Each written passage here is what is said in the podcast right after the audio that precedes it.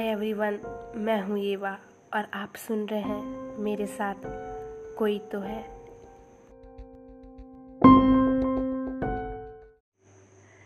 ये कहानी है आकृति की। आकृति एक छोटे से गाँव से आती है, राजस्थान के एक छोटे से गाँव से। वो मुंबई आती है जॉब के लिए, उसका जॉब लगा रहता है एक कंपनी में, एक मैनेजर की पोस्ट पे। तो उसका ज़्यादा वक्त ऑफ़िस पे रहता है। अब उसको मुंबई में रहने के लिए एक जगह चाहिए होती है, जो उसको मिल नहीं रही होती है। पर उसको एक बहुत ही लो प्राइस में एक बहुत अच्छा फ्लैट मिल जाता है।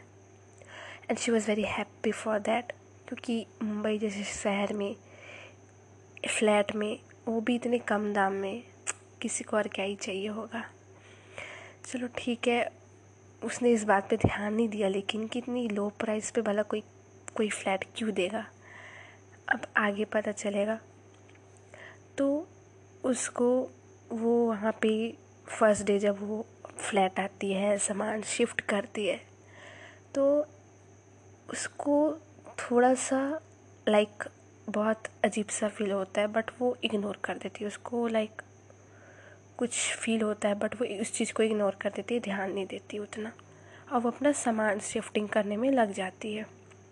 उसके साथ उसकी एक फ्रेंड भी आई रहती है, रितिका। तो दोनों मिल कर के सामान शिफ्ट करते हैं। अब रात हो गई थी करते करते, और फिर भी बहुत सारे काम बचे थे। रितिका भी बहुत थक गई थी तो आकृति उससे कहती है कि रात बहुत हो गई काम कर, तू आज मेरे साथ मेरे फ्लैट पे रुक जा। तो शी वॉज़ लाइक हाँ ठीक है। वैसे भी अभी मैं बहुत थक गई, मेरा कहीं कुछ जाने का मन नहीं है।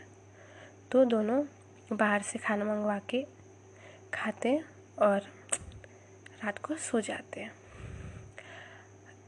रात के करीबन डेढ़ बजे आकृति का नींद खुलता है।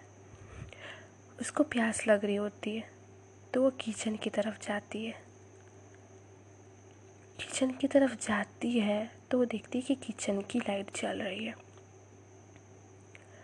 तो वो सोचती है कि यार किचन की लाइट तो मैं बंद कर के रखी थी तो उसकी लाइट चल कैसे रही है? बट वो लगता है शायद मैं भूल गई हूँ या फिर हो सकता है रितिका ने ऑन करके भूल गई होगी। तो उस चीज़ को इग्नोर करके जाती है, पानी पीती है। और पानी पीट के फ्रिज को वो बंद करके वहाँ से लौटी रही होती है कि उसको ऐसा लगता है कि उसने किसी को देखा। कुछ चंद सेकंड के लिए किसी को देखा। पर जब वो वापस मुड़ती है तो वहाँ कोई नहीं होता। तो फिर भी उस चीज़ को भी वो इग्नोर करके वापस आ जाती है सोने। अगले दिन सुबह वो रितिका को बोलती, यार, रात को कम से कम उठती है तो किचन का लाइट तो ऑफ़ कर दिया कर। दिस इज़ नॉट राइट अब तो रितिका उसको बोलती, यार, तू ये क्या बात कर रही है? मैंने कोई लाइट ऑन नहीं की, मैं तो उठी ही नहीं थी। मैं इतनी गहरी नहीं लगी थी कि सोने के बाद मेरी आँख खुली ही नहीं तो मैं किचन लाइट कैसे जला सकती हूँ? तो एक पल के लिए तो वो सोचती फिर उसको लगता शायद वही उसी ने गलती से लाइट ऑन रखा होगा। तो उस चीज़ पे इतना ध्यान नहीं देती है। एक हफ़्ते तक तो कुछ नहीं होता। पर ऐसी नॉर्मल लाइफ चल रही होती है, वो सुबह जल्दी निकल जाती है और आते आते रात को नौ बज जाते उसको साढ़े आठ, नौ बजे वो फ्लैट आती है। तो ज़्यादातर वो बाहर ही रहती है तो उसको कुछ लगता नहीं था। बट एक रात जब वो अकेली थी फिर उसको रात को उसकी नींद खुलती है। करीबन सेम टाइम वही डेढ़ बजे, डेढ़ दो बजे करीब उसकी आँख खुलती है। उसको फिर प्यास लगता है तो वो उठ के किचन की तरफ़ जाती है। वो जाती है तो फिर देखती है, किचन की लाइट ऑन थी। वो कंफ्यूज यार इस घर में मेरे अलावा तो कोई है ही नहीं। और उसको अच्छे से याद रहता है कि वो किचन का लाइट ऑफ़ करके आई थी। बट वो उधर जाती है, उस चीज़ को फिर इग्नोर मारती है और वो पानी पीती है। पानी पी के बॉटल रखती है। उसको महसूस होता है कि किसी ने उसका हाथ पकड़ा। वो पीछे पलट के देखती है तो कोई नहीं होता। लेकिन उसके हाथ में निशान होता है। वो चीज़ को देख के वो घबरा जाती है। वो उस चीज़ से इतना डर जाती है कि वहीं पे बेहोश हो जाती है। बेहोश हो जाती है। फिर करीबन वही तीन बजे करीब उसकी आँख खुलती है। मतलब वो होश में आती है। फिर वो उठ के देखती, वो कुछ पल के लगता है जैसे वो कोई सपना देख रही थी। फिर वो उठती है। किचन में अंधेरा होता है। तो वो उठ के लाइट का स्विच ऑन करने के लिए देख रही होती है। पर उसको मिलता नहीं।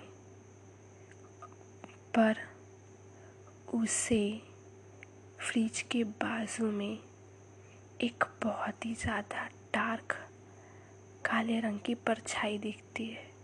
अंधेरा था, पर उस अंधेरे से भी ज़्यादा अंधेरा वो परछाई था, जिसे वो साफ़ देख पा रही थी, जिसे देखकर वो फ्रीज हो जाती उसको कुछ समझ ही नहीं आता। वो इतना डर जाती है कि फिर से बेहोश होकर गिर जाती है। फिर वो अगली सुबह जब होश में आती है तो वो फ्लैट छोड़कर अपनी फ्रेंड के पास चले जाती है और उसको बताती है कि ये ऐसा ऐसा हुआ मेरे साथ। वो जॉब पे जाती नहीं, वो सीधा फ्लैट में मतलब अपनी फ्रेंड के पास चले जाती है और उसे सारी बात बताती है। तो उसकी फ्रेंड बोलती है कि, देख, अगर ऐसी ऐसी बात है तो चल एक बार हम पूछ लेते हैं, जो ओनर है, उनसे ऐसा कुछ था क्या जो ऐसा मतलब कैसे कोई मतलब ऐसा कैसे हो सकता है? अब वो इस चीज़ पे बिलीव नहीं करती थी बट वो इंसिडेंट इतना, वो जो स्ट्रॉन्ग फीलिंग था, उसकी वजह से उसको बिलीव करना पड़ता है। तो वो और उसकी फ्रेंड रितिका दोनों जाते हैं ओनर के पास और उनको कन्फ्रंट करते हैं। तो पहले तो वो कुछ नहीं कहता बट लास्ट में बताता है कि हाँ यहाँ करीबन पाँच साल पहले एक इंसिडेंट हुआ था। एक लड़का रहता था यहाँ पे जॉब के सिलसिले में आया था but due to some reason पता नहीं क्या हुआ, भूख की वजह से उसकी डेथ हो गई। ड्यू टू स्टाविंग उसकी डेथ हो गई। और उसके बाद से जब, जो भी वहाँ गया है, वो ज़्यादा टिक नहीं पाया था।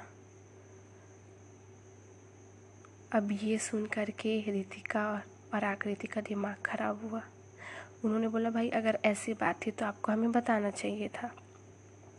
तो उनको, उन्होंने बोला कि, मेरे को नहीं लगता ऐसा कुछ है, इससे पहले भी जो लोग आए उनको बता दिया था। शायद इसकी वजह से था ऐसा, लेकिन अब लग रहा है शायद ऐसा कुछ होगा।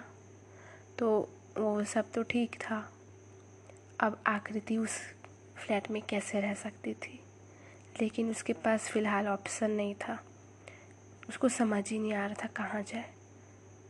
एक रात और उसने वहीं बिताने का सोचा। अब वो तो उसकी फ्रेंड उसकी फ्रेंड जो रितिका थी, वो बोलती कि, नहीं यार, मैं तुझे अब इस फ्लैट में जब मेरे को पता ऐसे है तो मैं तुझे अकेले नहीं रहने दे सकती। एक काम कर, तू मेरे घर घर चल। जब सब सेट हो जाएगा तो तू नया फ्लैट देख लेना, लेकिन मैं तो यहाँ नहीं रहने दे सकती। तो आकृति रितिका को लेके वहाँ से चले जाती है। अगले दिन आकृति अपने सामान को लेने वापस आती है, क्योंकि जब वो गया था तब रात हो गई थी और उसकी जाने की हिम्मत नहीं हो रही थी। और रितिका भी उसको जाने देती नहीं। तो अगले दिन जब वो सामान लेने जाती है तो वो अपने सामान पैक कर रही थी। सब वो कर रहे थे, सब सारा सामान लगभग पहुँच ही गया था। तभी एक कबड़ में एक फ़ोटो रखी थी। उसकी नज़र उधर जाती है। वो उस फ़ोटो को उठा के देखती है। वो फ़ोटो देख के शौक हो जाती है। क्योंकि ये वो ही लड़के की फ़ोटो थी जिसकी डेथ पाँच साल पहले इसी फ्लैट में हुई थी। और ये और कोई नहीं, इसका एक चाइल्डहुड फ्रेंड था, जिसका नाम ऋषभ था। वो उसे देख के शौक हो जाती है, क्योंकि उसे नहीं पता था कि वो अब इस दुनिया में नहीं है, और उसको नहीं पता था कि ये फ़ोटो इस घर में क्या कर रही है। फिर जब वो बैकग्राउंड देखती तो उसको पता चलता कि वो इसी घर की एक फ़ोटो है।